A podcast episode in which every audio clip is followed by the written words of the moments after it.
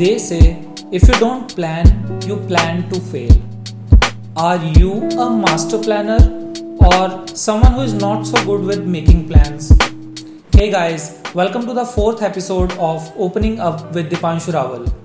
It's easier to feel lost when your life is messy and unpredictable. But if you want to improve your lifestyle, work on your thought process, and expand your mindset, this podcast is for you. Today, I'm going to give you three tips for better planning. Number one, understand the importance of time. Unless you value your own time, you're not going to value someone else's time. Consider that your time is worth 10,000 rupees per hour. How much will you waste it then? Number two, make list. Write down your plans. Always, always, always think on paper. Make flowcharts if, if required.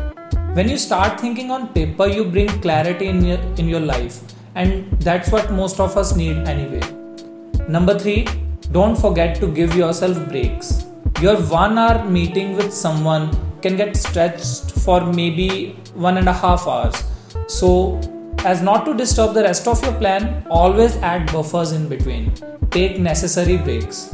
There's an old saying how you do anything is how you do everything. Start making small changes in your plans and their executions, and you'll soon be seeing tremendous results. What's your favorite tip about planning? Let me know in the comments below. Thank you so much for listening.